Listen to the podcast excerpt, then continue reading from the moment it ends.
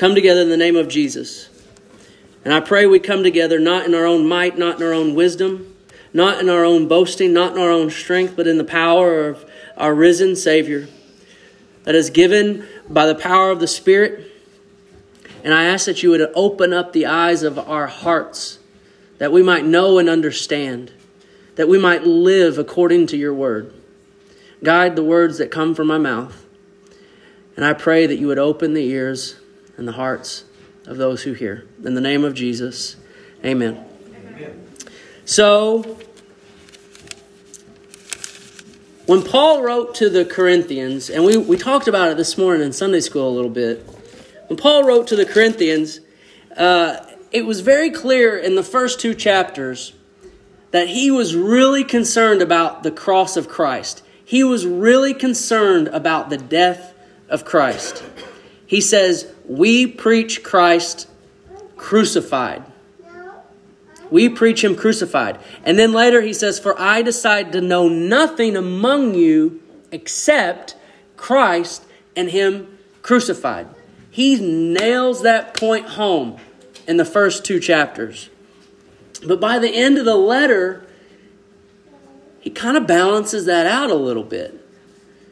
He says this If Christ has not been raised, so Christ crucified, dead, but he says in chapter 15, if Christ has not been raised from the dead, then our preaching is in vain. If Christ has not been raised from the dead, your faith is in vain. If Christ has not been raised from the dead, your faith is futile, worthless, useless. If Christ has not been raised from the dead, you're still in your sins. Uh, quick note Sylvia and I, we this is a, an aside, I'm sorry. Sylvia and I were at a conference this week, or last month, and we sat for about 18 hours straight in a pew with our four children, listening to people like me talk about the Bible for a long time. And it was very difficult because we had all of our kids with us. But with that said, we had people around us who were patient with us, who loved us, even though our kid might have been like elbowing them in the head in front of them. And they're not always quiet. And we're all patient with that because we want, we want you to know that we want our children to be and hear and worship with us. But with that said, because we have experienced it, sometimes they just won't dial it down a bit. And if you feel like you need to, we've got a, a cry room. You go out back into the lobby in the back left, and there should be sound. You can hear what's being said. There's a rocking chair, there's toys. Use it as you need. Uh, feel free. You will not interrupt us, and you will not be interrupting us if you stay in your seat either. So I just want you to know that. Um, okay, if Christ has not been raised, your faith is in vain, your faith is futile, you are still in your sins. This is the message the apostles took in Acts. After Christ has been risen and he ascended into heaven, it wasn't just Christ died. It wasn't that Christ came and did these things. It was Christ was here. This is what he did. This is who he said he was. To the Jews, he said, You killed him. To the Gentiles, they said they killed him. But then they finish it with their message He is now alive. He has been risen. He has been raised by the power of God. This is the message of the apostles. This is what Peter was preaching that we read in Acts chapter 2. It's the backbone. You know, if you didn't have a backbone, well, you, I mean, I'm sure you probably said it to somebody. If you didn't have a backbone, there would be, you wouldn't be any good. The, the the backbone of the gospel is the resurrection. Without it, there's no message. Without it, there's no hope. And for these men who wrote the New Testament, they saw it. They saw it. Thomas, he was a little doubtful, but Jesus walked up to him after his resurrection and said, Touch the holes, touch my side that's been pierced. This isn't a spirit. I'm not an illusion. I'm a resurrected man. I have a body. And Thomas says, You are my Lord and my God. And then Jesus said, I'm thankful that you believe, Thomas, because you've seen, but blessed are those who believe who haven't seen. And this is why we're here this morning. We have not seen, but by faith we have seen our resurrected Lord. So, with that, I want to spend us a little bit of time talking about the resurrection. And as I was preparing, three words had come to my mind as far as the resurrection is concerned reality, necessity, and power. Reality, necessity, and power. I want to take a few minutes to go through those three words. The first comes in Acts 2. The first is the reality of the resurrection. Look at verse 24 in chapter 2. Acts chapter 2, verse 24. Well, we'll just, for, for the help, we'll slingshot from 23. Let's start at 23. This Jesus, delivered according to the definite plan and foreknowledge of God, you, you Jews who he's talking to, you crucified and killed by the hands of lawless men. You used the Romans to do your dirty work, to kill Jesus, a man attested by God who'd done mighty works and wonders and signs. But then, verse 24, he said, God raised him up, loosening the pangs of death. Here's the reality of the resurrection. You ready? Because it was not possible for him to be held by death. It was not possible for him to be held by death. This is the reality of the resurrection of Jesus Christ. Now, why? Why could death not hold Jesus? Well, let's think about death for a second. Where does death come from? You got to let me read the passage first, Mike, before you give the answer. Sorry. It's all right. I like it. Let, let me read the passage that gives that answer. Just as this is in Romans 5, I'll just read it for you. Just as sin came into the world through one man, that'd be Adam, death through sin. And so death spread to all men because all sinned. See the progression? Sin came from one man, Adam, and as sin came in, death followed right in behind. Who did it go to? All who sin. Who sins? All. See, death is an easy reality for everyone to grasp because even as a child, as you start to grow up, you experience death, whether it be a family member, a friend, an animal. It's really easy we might li- we might not live in a way of accepting death, but we know and understand that death is a reality. But the more difficult reality to grasp about death is that death is a consequence of sin. And you want to take it even further, death is a consequence of your sin. Now, we can think about the garden, like we, we talked about Friday, when God told Adam and Eve, if you eat of the tree, you'll surely die. And we know in Romans 6 that Paul says the wages of sin is death. But we discovered that after Adam ate, he didn't die, right? But he did. Did Adam live forever? No. Well, see, when we talk about the wages of sin as death, we're discussing it twofold. You die physically because of sin. You die the second death spiritually because of sin. And we contribute to both the physical and the spiritual. We, as a totality of people, of humanity, we have contributed to our own deaths. We make decisions every day that contribute to our physical death. Do you realize that? When we go and eat lunch afterwards, there is a there is something that we should not do, and that is to be gluttonies. How, we even how we eat is a sin and contributes to our physical death. I'm not I don't want to answer how many of you sped to get here this morning. That was a sin. And that could have contributed to your physical death or to the death of someone else's. Sin has a consequence. And because the fact that, that God is patient and good, we don't take those consequences on immediately. But He has shown patience and forbearance that you even live in your sin. But Paul reminds us in Romans take heed of this as you live in your sin this week.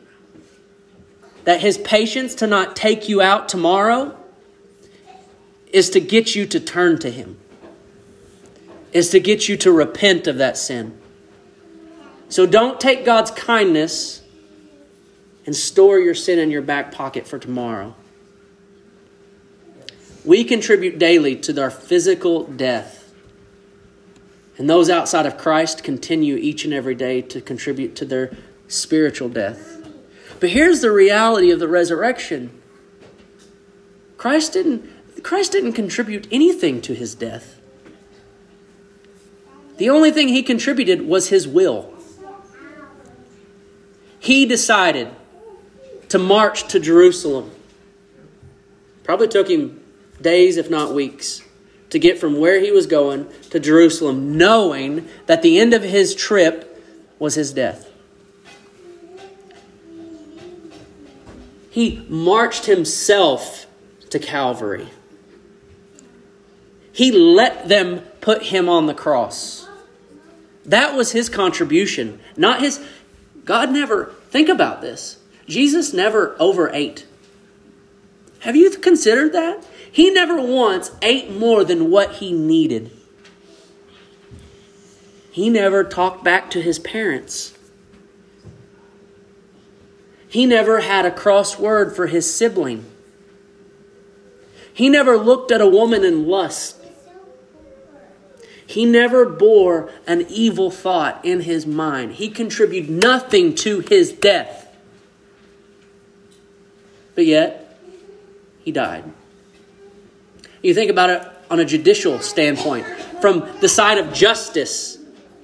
From the side of justice. You see, on Thursday night, if we're if we're if we're mapping out Holy Week, so Sunday was Palm Sunday, Thursday was the night of his betrayal and arrest. He stood before a court that night, maybe the early morning. He stood before a court, a wicked one at that, and he was found guilty an innocent man found guilty. And what was his sentence? Death. Death. If there was anyone who could stand in a courtroom and declare their innocence before God, it was Jesus of Nazareth. But he was condemned to death to death on a cross. We stand in a courtroom before the Lord, guilty as charged. Guilty, without excuse, without exception. You hear multiple times throughout the Gospels. God does not once look down on us, mankind, and say, This is my beloved. He doesn't. Romans 5 actually tells us that we are his enemy. In our sin, we are God's enemy. But there were multiple times that God the Father looked down upon this earth at his son Jesus and said, This is my beloved Son in whom I am well pleased. He did not deserve death. The wages of sin is death, but he died and he had earned life. and righteousness. The reality of the resurrection is that the grave could not hold him. So, from Friday night to Saturday to Sunday morning, death thought it had won and had him in his grasp. We sang a song. I, did you notice that? We sang a song this morning. What song was that, Sylvia?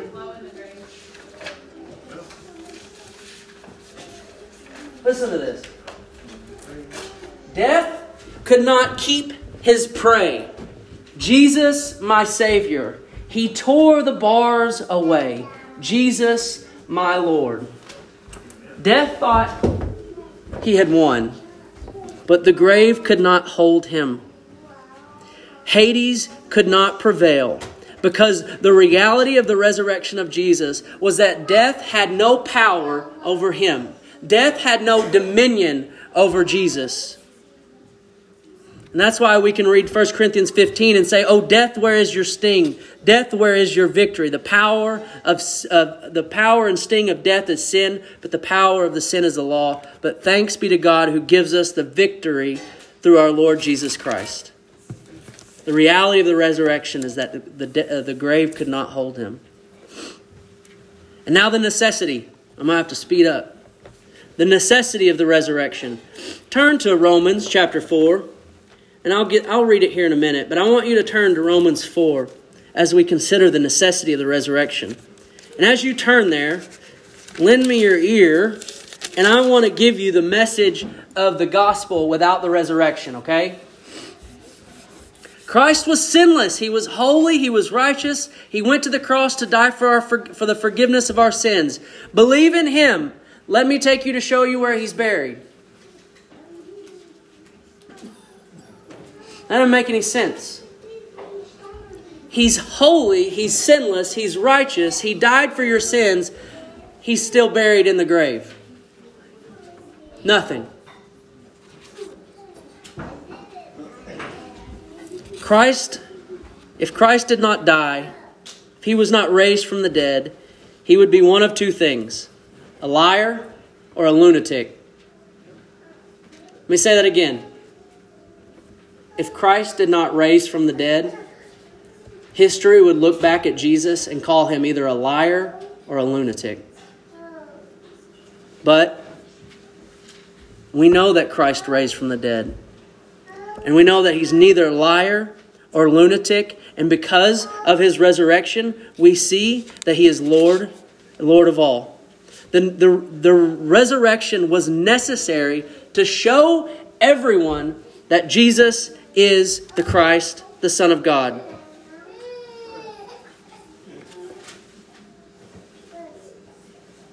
The resurrection was also necessary to prove to us that what he had done on the cross was sufficient.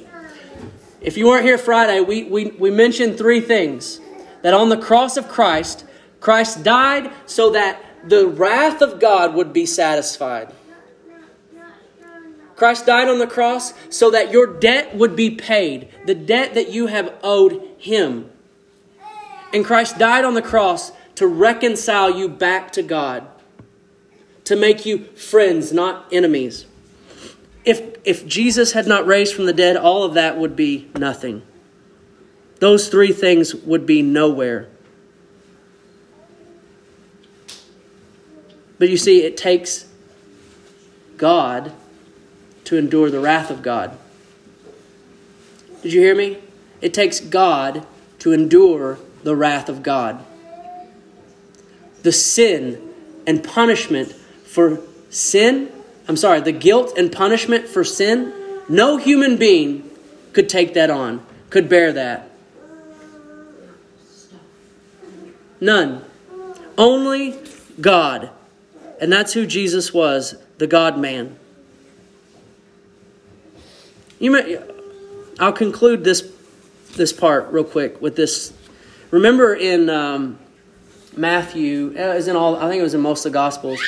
The the friends drop down the their their friend, the paralytic, in the house, and he can't walk. He can't he can't use his limbs. And they bring Jesus so that he be healed. And what does Jesus say to him? Your sins are forgiven. The, the, the Pharisee, the, the Jews, they said, How dare this man, how dare this man say that his sins are forgiven? No one forgives sins but God. You know, it, it'd be interesting to know if any of those people remembered that day after they heard about his resurrection.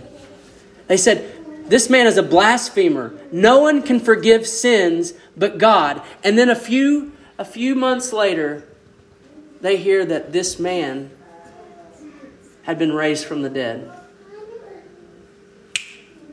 Faith in that instant, belief. He is God.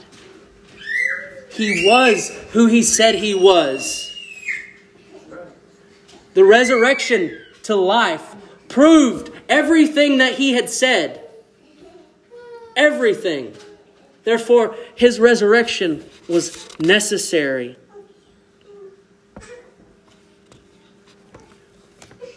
Verse 24, Romans 4 says this It will be counted to us who believe in him who raised from the dead Jesus our Lord, who was delivered up for our trespasses. He was crucified and raised for our justification. Romans 8 says, There is therefore now no condemnation for those who are in Christ Jesus. If he had not been raised from the dead, you would all be condemned. We would all be without hope. And finally, the power Turn with me to Ephesians chapter 1.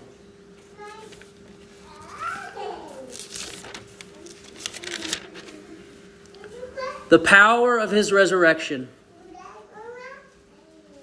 Now, if there's one portion, I, I know we all walked in these doors understanding why we came today. You have a basic understanding, knowledge, belief that Jesus was dead and then alive. I'm pretty sure most of us, if not all of us, can say we came in with that understanding. But here is one thing I don't want you to leave without an understanding of, and that is the power of that resurrection. Everything hinges on this. Ephesians 1 verse I'll give you I'll just help you understand what's being said. Paul is praying for the Ephesians and he's saying, I want you to know something. I want your hearts to be opened up to this. He says, I want you to know this hope. I want you to know the riches. But in 19, he says, I want you to know of this power. I want you to know of the power that is immeasurable greatness, the immeasurable greatness of his power toward us who believe. He says, I want you to know this power of God that is given towards us who believe. According to the work of his great might. Now, okay. I hurt greatly. We all hurt greatly for those who walk in churches or don't walk in churches who don't believe in the resurrection of Christ. But what I am more concerned about isn't necessarily the unbeliever. I'm more concerned about the unbelieving believer. I am more concerned about those who walk in these doors thinking they truly believe when their lives reflect unbelief. And this is what this passage is saying. This power that is given, that is pushed towards those who truly believe? What power is it? Look at verse 20.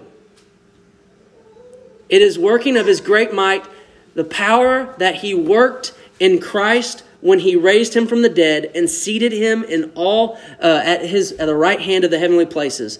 The power that raised Jesus from the dead. If you don't hear anything, hear this. The power that raised Jesus from the dead is the power that is pushed, is given, is received by believers from God. Now, let me ask you a question Does your life reflect that power? Let me remind you this is the power that raised a man from the dead. Does your life reflect resurrection power? Now, what do you, what do you mean? Look at Ephesians 2, and Paul explains it. Again, remember, my concern is for the unbelieving believer who says, I know Jesus raised from the dead, but their life does not reflect it. Their life does not show this power. Look what he says in verse 1 of chapter 2 And you were dead in your trespasses and sins. I want you to hear the hopelessness, the bleakness, the lifelessness as he explains what you were for some of us who we are. You were dead in your trespasses and sin, in which you once walked. You followed the course of the world. You didn't follow God, you followed the course of the world, the patterns of the world. You followed the prince of the power of the air. Translation, you followed Satan. You were filled with the spirit of the sons of disobedience. You followed your own passions of your flesh. You carried out the desires of your body and your mind. And here it is by nature, you were children of wrath. Where does the power come in? Verse 4. This is resurrection power. Do you know it? Verse 4. But God, being rich in mercy, because of the great love with which He loved us, even when you were dead in your trespasses, He made us alive. He made us alive together with Christ. That's resurrection power. Taking someone who is dead and raise them to life through Jesus Christ.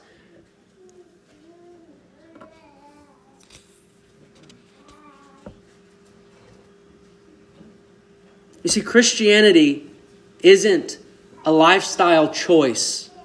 And I'm wrapping it up here. Christianity isn't a lifestyle choice. Like some may choose to be a vegetarian because they think there are good benefits. Or maybe some of you choose a certain financial plan because you know it will be good for you and good for your family. Christianity, deciding to follow, we don't wake up one morning and say, you know what? I know of all the options out there Buddha, Hinduism, atheism. So today, you know, I think it's going to be wise for me and for the sake of my life, for the sake of my family, I'm going to decide to follow Jesus today because that seems like the best route to go. There's no power of the resurrection in choosing a lifestyle of how you behave, of how you decide you want to live. I ask you, do you know that you were dead in your trespasses and sins? Do you know that you were hopeless? Do you know that you followed you there was nothing godly that you followed, but you followed what you wanted? And do you know that in a twinkling of an eye, that by the power of the resurrection of Christ, that you were made alive. That you who had no hope, no concern, could care less about what Jesus said, and now all that's all you want. I want to know. Do you know that eternal life isn't heaven? Eternal life is knowing the one true God, knowing the one true God, and Jesus Christ, whom He has sent. And this only comes through the power of the resurrection. And so today I say if you do not know that power, turn and repent. Believe in it. Truly believe in it. To the fact that it changes you. True faith does not just stay but it turns away from sin and follows Christ It seeks, if you have true eternal life, you want to know about your Lord. Repent and believe. Become a part of the body of Christ.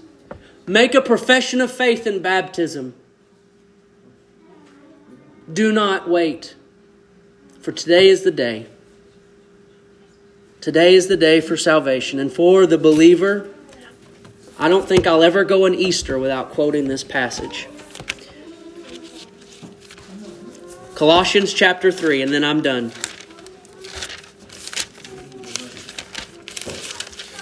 This is for all.